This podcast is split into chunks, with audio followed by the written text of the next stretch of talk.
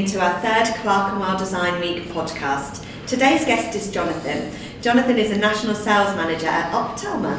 So thank you for joining me, Jonathan. Thank you very much for having me here. So, Jonathan, can you tell us a little bit about your role at Optelma? Okay, um, so Optelma's in my blood. I mean, my father John uh, founded the business back in the late 80s, early 90s. So I've been surrounded by it all my life. Uh, as a national sales manager, my role is business development and account management. So I have certain key accounts.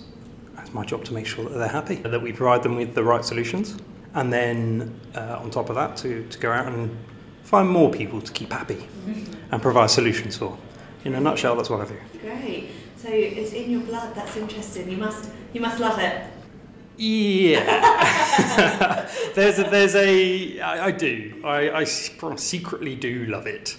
Uh, there's a thing um, that you fall into lighting. Mm-hmm. Okay. Um, I don't think people ever grow up wanting to be a lighting designer or work for a lighting manufacturer.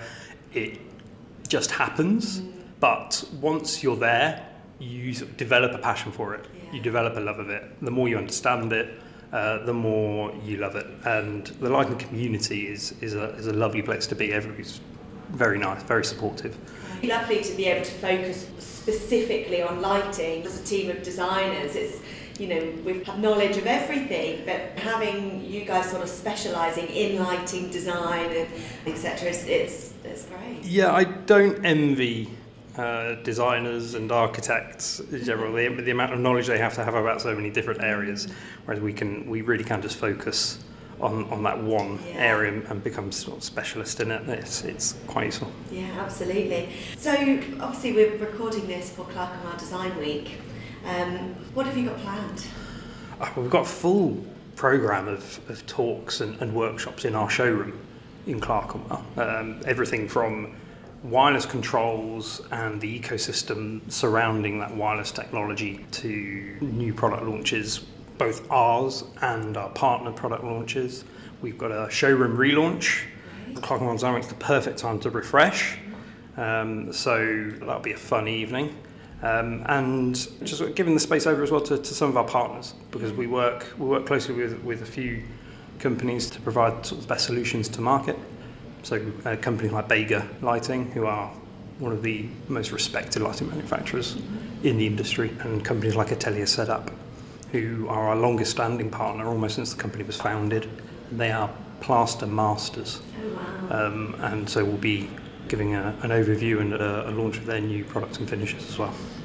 Brilliant. It's nice to put all your partners in the spotlight as well during that time. It shows the collaboration between you all, doesn't it, and coming together. Hundred percent. Nobody, nobody ever has all the answers, No. and anybody who says they do is is just A liar. is a liar. yeah, completely. So you do need to to lean on on partnerships Yeah. and, and friends, and we have a really healthy network. And you have a, a, a good relationship with the Greenlight Alliance. We do, yeah. We have a, a lovely relationship and have given over some time in our showroom during Clerkenwell Design Week for them to host a talk on their various initiatives. We've been a part of a couple of initiatives over the years. It's a lovely group of designers and manufacturers and other stakeholders in the lighting industry with the aim of creating a more circular sector and to promote sustainability within lighting. Brilliant. Sustainability within lighting. I think that's a big one, isn't it? Because, you know, we are in an energy crisis. How do you tackle that? Hundred percent. Uh, through initiative and constant development, and the implementation of smart technology. Genuinely, these days, smart controls, sensors, uh, etc., can help you minimize your lighting use. Our job isn't about selling all the lights, it's about selling solutions, and sometimes our job is to make sure that the solutions are using as little light as possible. Um, and we can do that through uh, the clever use of controls and sensors to make sure that if a space is not occupied, that lights are off or low, and where spaces are occupied, that the right levels are in place, rather than having spaces that are overlit and therefore consuming too much energy. Yeah.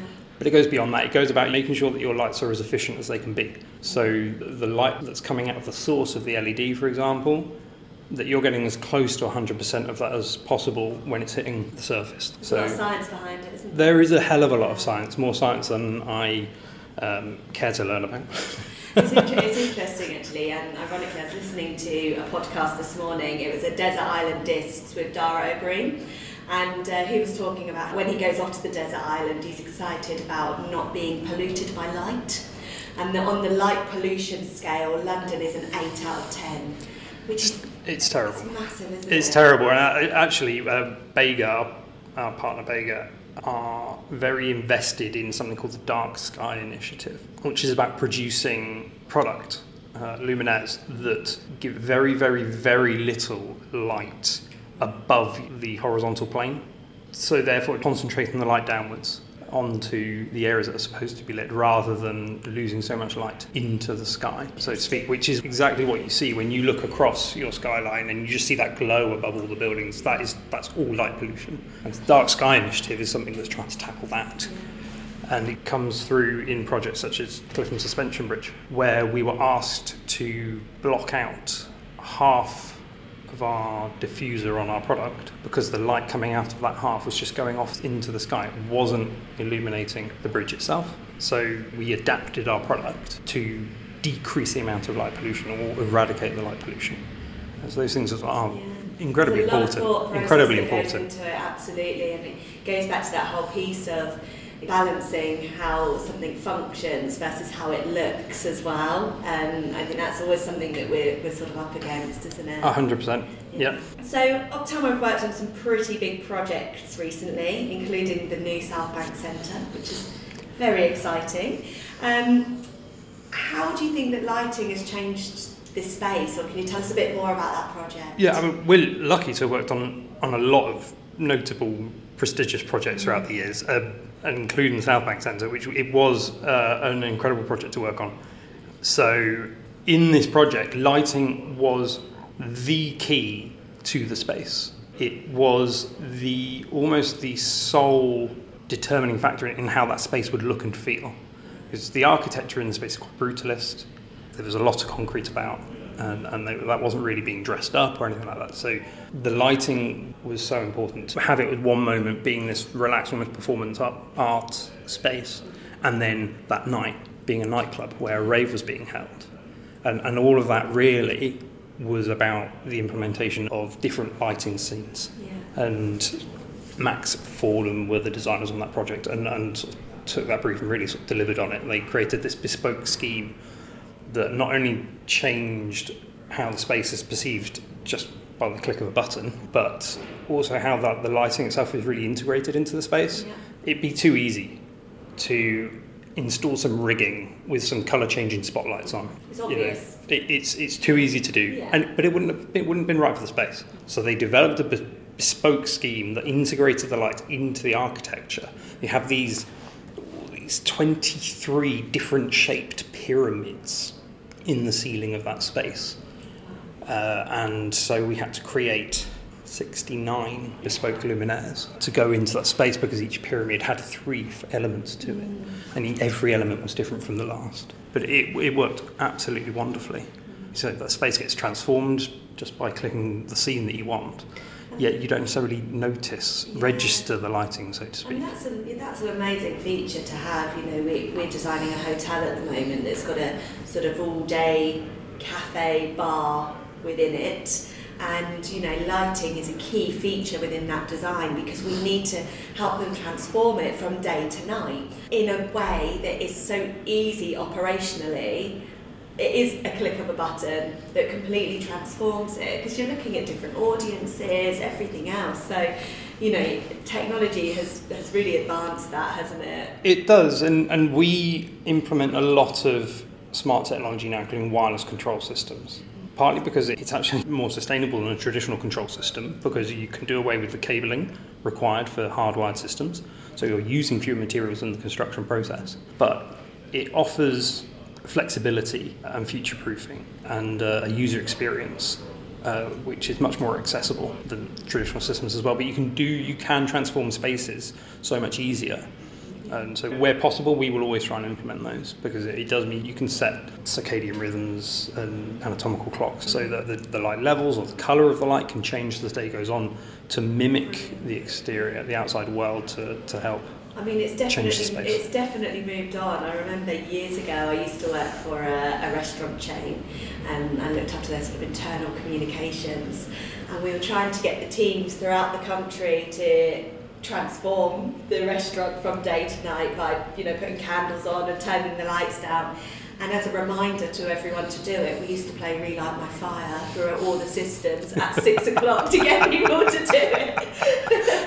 now, it, you know, it just happened. It doesn't, you know. Ah, Do you know this? this uh, as much as I love light, it's not just artificial light. Candlelight is, is perfect, and it's a shame these days that candlelight's gone and it's been replaced by battery-operated LED candles. Yeah, That's a it's real shame. It is a shame. It is absolutely. So we worked with you on the Guardsman Hotel, which is to date one of our favourite projects. Uh, It's absolutely beautiful. This hotel, I know it's really difficult to balance sort of natural daylight with artificial light. Can you tell us about what we did with you guys there Yeah. how it worked? So, I mean, the main involvement that we had in the project was in the creation of some bespoke features for you. One over the reception, another couple in the restaurant space. You got to design your own pattern on a recessed plaster dome, and then using our partner Atelier Sedap, we were able to mill out the pattern that you guys created into a bespoke illuminated recessed dome. So as you walk into the reception, it's it's really eye catching. Yeah, it's very impactful, isn't it? And then again, there were another couple in, in the restaurant or in the snug. But honestly, it was the job of Hawley to work on that balance of, of artificial and natural light. Mm. Our job is just to make sure that we're producing the fittings that they require. Okay. I mean, in this sort of space, you've got to let the natural light do its job. Two reasons, in my opinion. One, because natural light, everything looks better under natural light. But number two, because if we're talking about energy and, and sustainability, why would you double light a space? Why would you have all this artificial lighting when you've got enough light coming in through your doors and your windows anyway? So it's about using a, a combination. You've got to design the space for when there is no natural light coming in. Yeah. Because in a restaurant, for example, the majority of business is going to be after dark. So you've got to design that space to create the right ambience Yeah, the ambience is so important. at, at night time. However, you've also got a responsibility to think beyond that and implement controls, sensors, etc., to balance out and essentially minimize that artificial lighting during those hours when you have got all that natural daylight coming through. Um, so again, that was the, that was the job of Hawley, um, and I, I think it was an excellently executed project in that regard as well. Yeah, well, that, yeah, I mean, that, that sort of basement restaurant that, that we have there, it's quite dark, but then you've got this flood of natural daylight coming down one of the walls. So, yeah, that must have been a real sort of balancing act to make the two work together. Yeah, you, you can find a lot of the time if you've got a lot of natural daylight coming in at one end, the other side of that space can feel quite dark. Mm. So in a way, you've almost kind of got to overlight Yeah. because the way we perceive that light essentially means perhaps overlighting in inverted commas, Yeah. but really trying to create a balance. Yeah, definitely. So, how would you say the importance of lighting in the interior design process has increased over the years? For lighting designers, isn't about seeing the lights. It's about lighting a space and just see the lit effect. Whereas interior designers generally will come from the point of view as they tend to spec decorative and feature lighting elements which want to be seen mm-hmm. because it's the aesthetic of the light itself that adds to the space not just the lit effect that that fitting gives. So there is that balance which you have to really work at because the interior designer has this concept. It's all visual. It's all about embellishment of a space and Experience, isn't it? experience. And essentially, the architectural lighting side of a project enhance the space that the interior designers created. Um, so we try and do that as invisibly as possible because you don't want track and spotlights being the focal point. Those spotlights are there to light something. Yeah, yeah enhances Probably, the design. yeah, probably it? something that the interior designers thought about and, and specified for a particular reason. So there is that balance that, that has to be struck. You can't just have a space devoid of feature and decorative lighting either, because you would lose part of that experience, as you say. It's all got to come together and complement each other, hasn't Yeah, it? yeah, it does. That's really important. It really does. Which is why it's it's just magical when you end up with this design team where everybody kind of understands each other. Yeah. To be honest, I would say that Third Space Wimbledon is a great example of that. We were asked to essentially take control of certain areas because the decorative feature lighting wasn't really required, but in lots of other areas, Rich has a very, very, very clear concept that we need to stick to. And so it was a way of finding the right fitting to make sure that the space is illuminated properly for its purpose, but making sure that those concepts, visuals come to life. A good understanding of how to use light can elevate a space where your budget has perhaps restricted the sort of materials and finishes that you've been able to, to specify in the process. If something's just a brick wall, a brick wall can look fantastic if it's illuminated properly. If you use the right colour temperature, if you use the right light source, if you're trying to graze a wall, for example. So I would say it's, it's probably it has become more important as the years have gone on because I think these days everybody is being asked to do more with less. So you don't necessarily have the budget that you would have had in yesteryear to specify the nicest materials. But that doesn't mean that through the right use of light, you can't still get premium finished product. It's interesting what you say how lighting can completely change a product. Um, I have a personal story actually. I recently brought a sofa from a well known sofa brand and I chose it in their showroom. I chose the colour that was on display and it was burnt orange. I was like, burnt orange sofa, that's going to look amazing in my living room.